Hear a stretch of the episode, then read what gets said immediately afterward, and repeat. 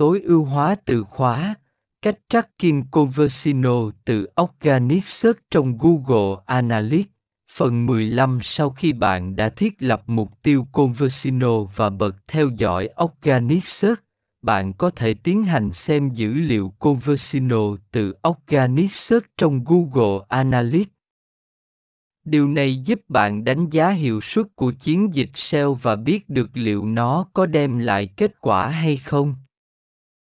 2. Phân tích từng từ khóa và trang web hữu ích Một trong những lợi ích quan trọng của việc theo dõi Conversino từ Organic Search là bạn có thể phân tích từng từ khóa mà người dùng đã sử dụng để tìm thấy trang web của bạn.